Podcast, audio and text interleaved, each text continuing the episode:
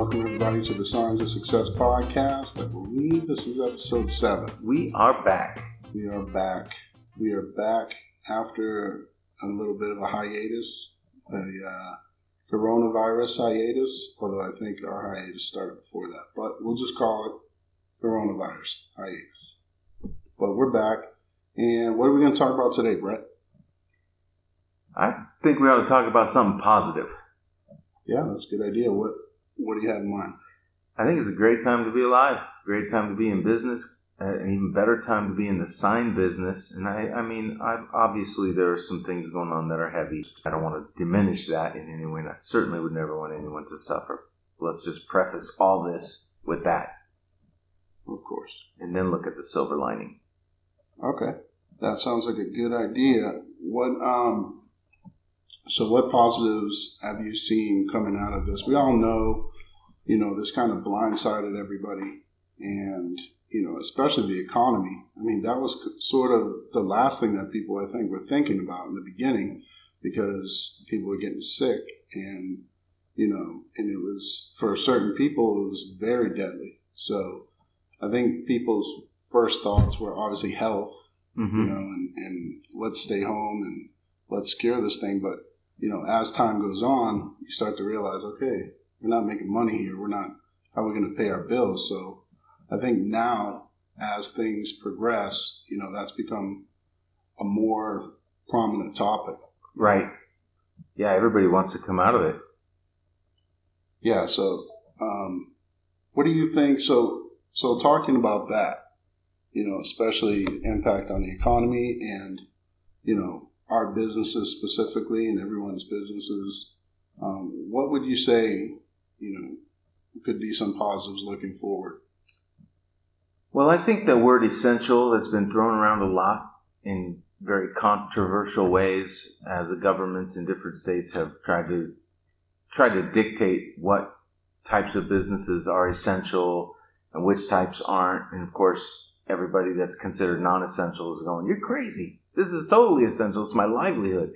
Right. And, and, you know, it's been a very lively, passionate debate, but it's made me think as I look at businesses that we are able to go to, whether that's the home improvement, the Lowe's, the Home Depot, restaurants that are now doing takeout, everything that's considered essential, even they are all operating differently. And so I feel like a lot of stuff is getting through the strainer and there's some stuff left on, you know, that hasn't strained through. In other words, like it's making us as business people look at what's essential to our own business, not whether or not we're essential to the economy. Uh, that's a different debate. But what's essential to our own business? Does that make sense? Yeah, that makes sense. I mean, obviously, what the government deemed essential is subjective to, you know, they have their reasons. Um, but I see what you're saying. You're saying take a look at, turn it on yourself, take a look at what things are essential in mm-hmm. our own businesses, what maybe products are essential, what processes are essential, what you know procedures are essential. Is that what you're yeah what you're getting at? Yeah, I've eaten at a couple restaurants in the last few days. One was a sit down inside Denny's. yeah, I know, but they're open. This was in Redlands, California, and what's the date today? Just so people understand, this isn't February. 17th. No, no, this is May, May 30, 29th or 28th. Yeah. And they are allowed to be open with precautions, right. with guidelines. So, yeah, we went right in. There were only people at one other table, mm-hmm. and uh, everybody that works there had their masks on. Yeah, so talk a little bit about that. Like, what was different in that restaurant well, what I noticed right away is the challenge. I mean, how can a restaurant, a sit down restaurant with lots of space and uh, capacity, make it on a maximum of 25% capacity, let alone two people in the restaurant? Now, since they didn't have good signage, I don't think anybody really knew they were open, but we were looking and, and my buddy wanted to go there. So they obviously came up with a special menu, not their big 20 page colorful menu. It was like a flyer. And uh, it had what I think they probably said their essentials. This is our essentials. What's most common or most profitable, uh, easy to make during the hours that we're allowed to be open. Get it out quick. I don't know what their criteria was, Mhm. but they had this one page flyer. Might have been two sided. I forget. White paper, black ink, and I noticed the waitress when she took it from our table after we ordered, she crumpled them up, and threw them in the trash can. Yeah, Because I think that's part of it. Disposable menus. Yeah. that's on the the governor's criterion for opening up. Yeah. Um, my friend that was with Ed Parker when we ate there, and he, he just gave her a twenty dollar tip just because he's like, this poor girl hasn't gotten to work, and who knows how long now she's got no customers, you know. Right. So um,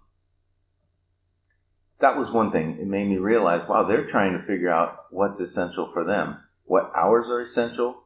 They're not open 24 hours like most Denny's, just using them as our case study here. Uh, what employees? Somebody had to decide who's coming to work and who's not, who's essential. Uh, the menu items, the suppliers. I'm sure that they've gone through a lot as they've strained out what was non essential to settle on what is essential. And I think that's really healthy for us. I mean, to do that, I think we've done that in our personal lives too.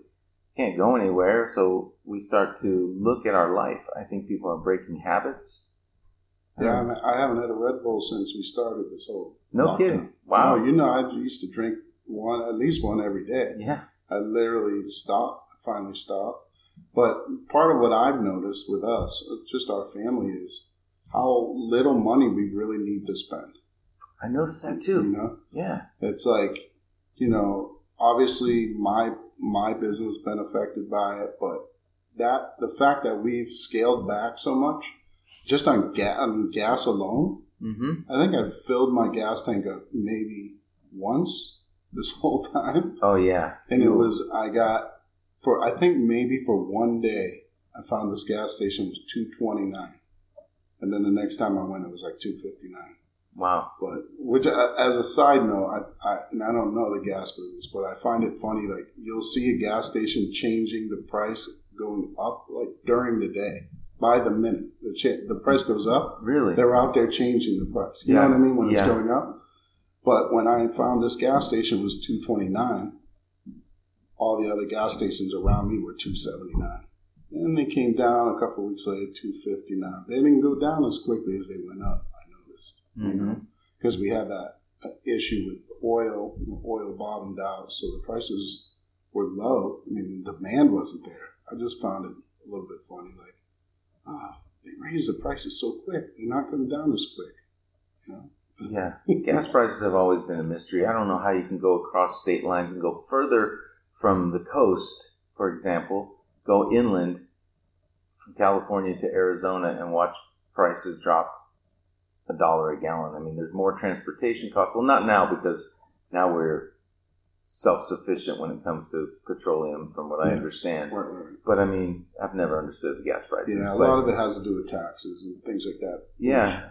I don't, I'm not an expert in it either, but I back to what I was saying is that's a major that's a major thing. You know, Mm-hmm. I haven't spent money on gas.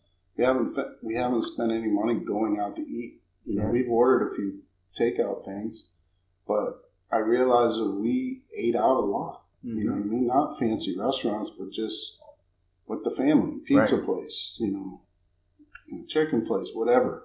So that's cut down quite a bit. So that that's a big thing. Just seeing that, you know, it, it sort of forced us to examine how much money we actually need to spend. Right. You know, of course, as things open up, we're going to spend more money. We're not just going to be stuck at home. But it doesn't have. I don't think it has to be what we thought it was. You know. And I think- Completely agree. Yeah, and that, and I think that also applies to your business too. I think you're going to see a lot of that.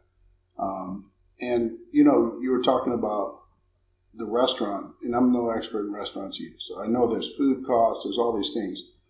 But think about the businesses that have razor thin margins as it is. You know, Mhm. that's something that's definitely going to have to be rethought. You know, because if you're in a restaurant and let's say your profit margin is, I, I imagine it's not, you know, high. I imagine they run off of, you know, maybe maybe 25% is their profit margin, and that's at full capacity. Mhm. So, like you're saying, how do you, if you can only take in a quarter of the capacity, how is that going to run? yeah, you may not hit profit until you're at 80% of capacity, you know, and your fixed costs are all right. covered and now you've got your, so it's, it's fascinating to see. I really am enjoying that part of what we're going through, looking at businesses, companies, organizations, and personal, like what's really essential. Talk about getting lean and mean and figuring out how much fluff there really is. I mean, it's unbelievable.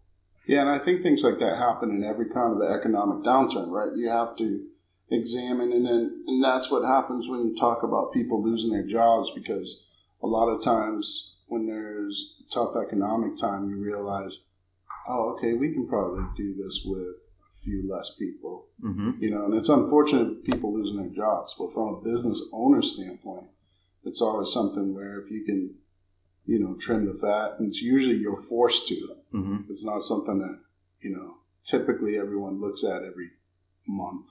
How can we trim more fat, you know? Yeah. So you're usually forced into it and then you realize, oh, okay, we can do things more efficiently. Yeah, I think also you start to look from another perspective. Uh, for example, shipping times. I was looking for a tent yesterday, a semi-permanent outdoor structure that can be used for storage, meetings, whatever. And we found one. Going to be 90 days. And for shipping? No, to that they they're not stocking them now. They're oh, okay. only manufacturing per order rather than. And I said, do you have any dealers around the country that might have any of this particular tent? And this is about a twelve thousand dollar item. Okay. And uh, they said no no, we don't. Um, you know, we're really just manufacturing to order right now because it's an expensive item to keep on the shelf and that kind of thing. I said, but not even one anywhere? She said, no, that won't work. But it's going to help them to determine how important is lead, our lead times because we kept looking, we kept digging, and we found another product, maybe not quite as good, but we can get it in a week or two.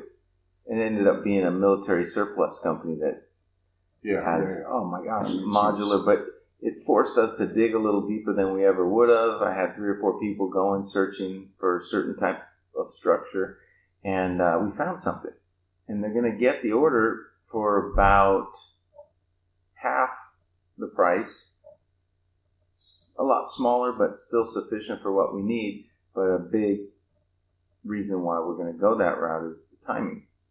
Right. And so companies are going to start to, I think, be able to determine the value of shipping time or terms. One company offered terms, they offered a, a real simple financing kind of a thing, and other ones were cash only.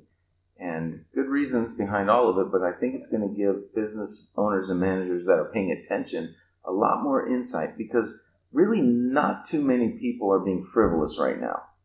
So we're making decisions carefully as consumers, B2B or B2C. We're making decisions carefully and based on what are important for us. You know what I mean? What's right. essential for us right. right now as a consumer. And so I think that businesses should really pay attention to the decisions that their customers are making because it will serve them in the long run. They'll start to have a different perspective about how important is convenience or how important is low cost or, or whatever it is that's motivating buyers right now. Yeah, that that's definitely good insight. And we were talking earlier about the specifically the print print industry and how you know this essential sort of examining the, the essential part of it, you know, can is going to apply, I think, in a big way to the print industry and just being able to what we talked a little bit about having the ability to help other businesses um, with you know as they start to uh, get things going and get back into the swing of things that they're going to need to get the word out like you were saying at that restaurant that you were at you know maybe everyone didn't know. There's going to be a lot of changes. So mm-hmm. you know being able to convey that you know is going to be an important thing. And that's going to that's going to require a lot of, you know, a lot of print, a lot of, uh, you know, a lot of communication. Yeah, I don't think there's ever been a better time to be in the sign and digital print business than there is now. I just don't. I mean, it's been tough for a few months. I know many companies, unfortunately, aren't even around, and others have been hanging on. And uh, 80, 90% decrease for a couple months hurts bad. But things are about to change. And those that are staying in it, those that are able to weather the storm, they're going to have so much opportunity because the you know how the vacuum uh, nature abhors a vacuum, right? So nature rushes to fill whatever vacuum there is. So the void that's being created right now will be filled. It's going to be filled by other new companies that are popping up or by companies that stuck with it or are expanding and they have to speak to the public. They have to, and it's not all about the internet, even though we love the internet and it's right. amazing and all that. When it comes to signage, it's visual visual communications to people that are in proximity that are not on their computer, out of home advertising and all the stuff that we've been involved in for so many years. Yeah. Messages have to get out because visibility is what sells.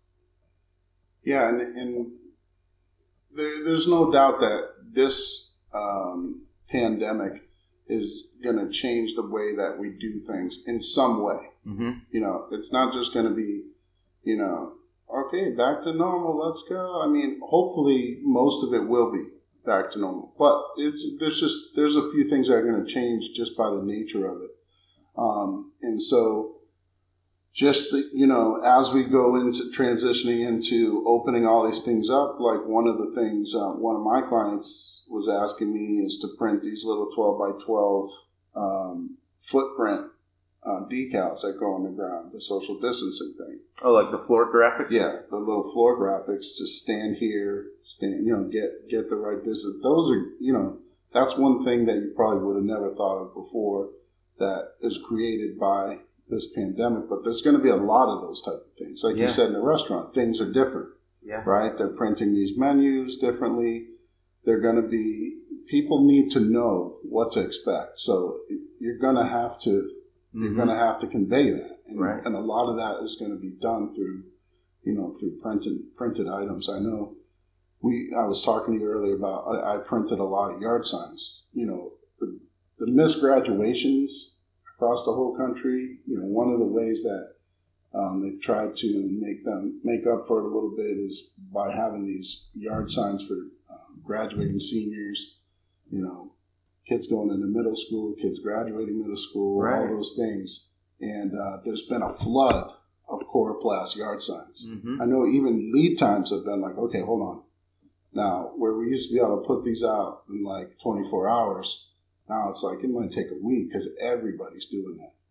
You know, and it and it was like that was a thing where maybe you have maybe you sell a thousand products, you know what I mean? But no one cares. They want this product yeah. And now it's it might take you a week to get it out, and it's like, oh man, we need this product now. You know, so I think there's going to be a lot of things like that mm-hmm. where you're going to see um, you're going to see certain products that you're going to have to focus on, and that and it goes back to what you're saying before. Like, is are which things are essential? Which things are people going to are going to view as essential? You know, and you might have to focus on certain products over others. Yeah.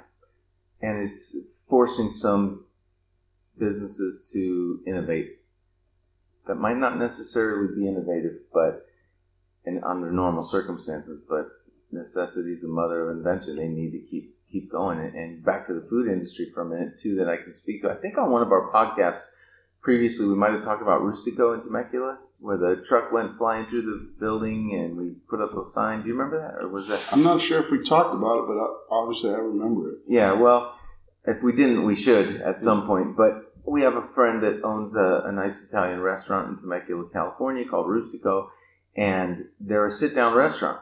Takeout. Great restaurant. Yeah, definitely. Takeout's not their thing though, and they're mm-hmm. on a busy corner.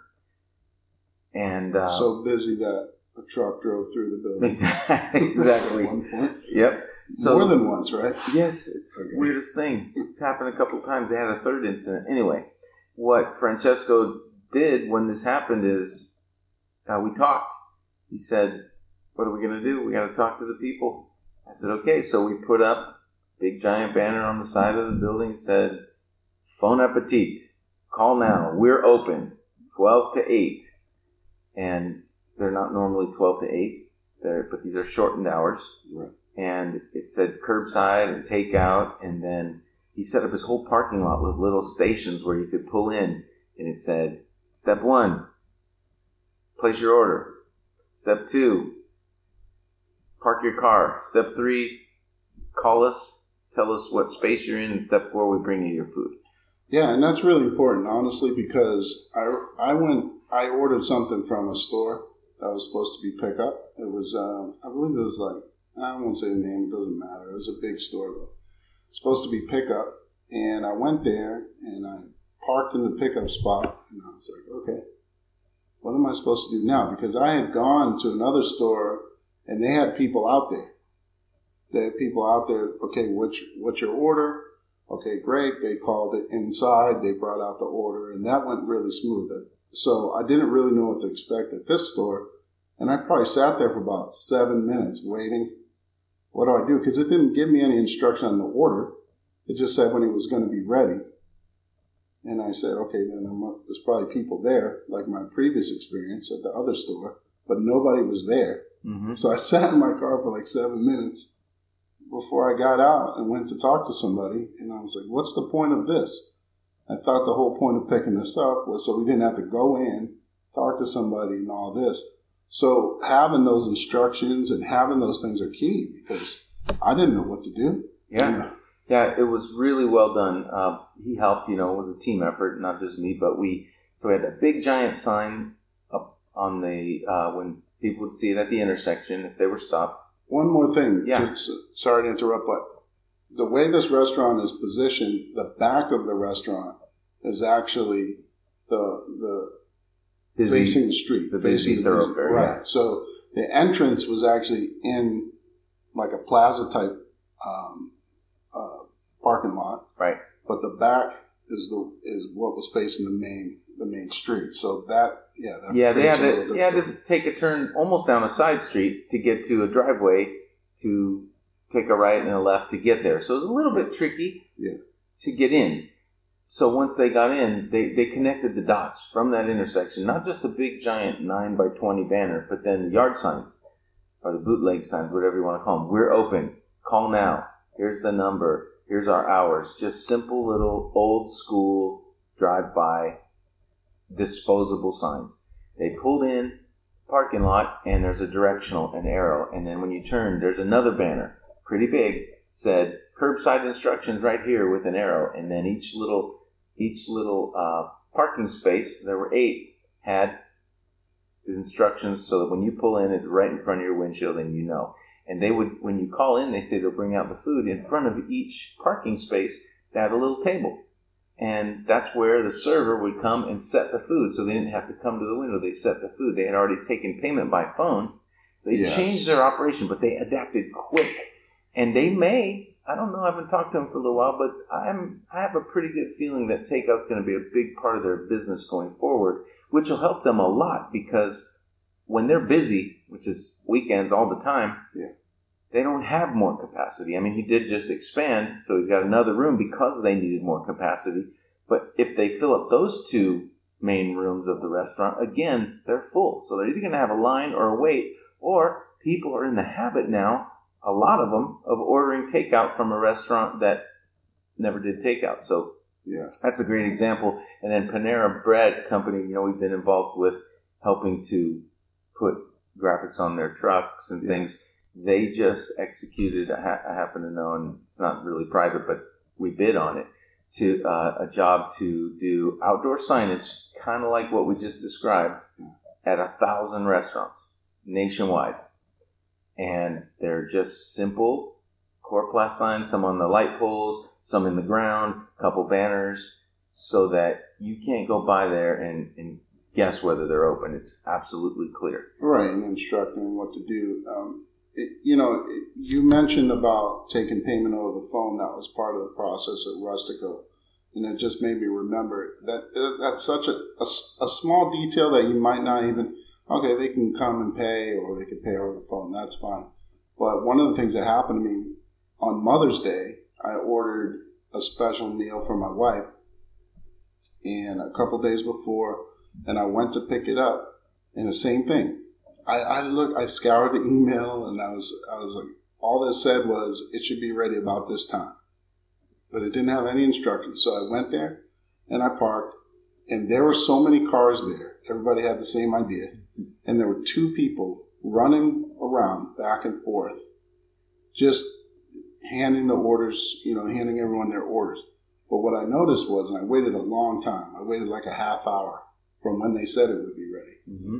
And I was just watching and observing, and I, what I noticed was they they only had two people working, so it wasn't that efficient, anyways. But I don't know what their situation was, so I wasn't judging that. But I noticed that they were taking orders to cars, and then they were coming back with the bill, and then going back in and processing it, and then coming back out and having them sign it and going back in before they can get the next order. It was like it was like four ways back and forth. Which, when you're waiting for a half hour in your car, you're watching, going, "What are they doing? Why would they do that?" Because I paid over the phone, which was an option, but you didn't have to pay over the phone. Mm-hmm. And I didn't think anything of it until that day when I realized, like, I felt bad for these two people, right? Because they were they were working their butts off. It wasn't their problem. It wasn't their fault.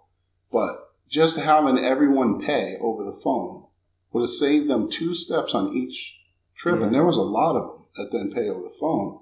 And I thought about it after, like, why would you, why would you allow anyone not to pay over the phone in that situation? I'm sure again, this is all new stuff.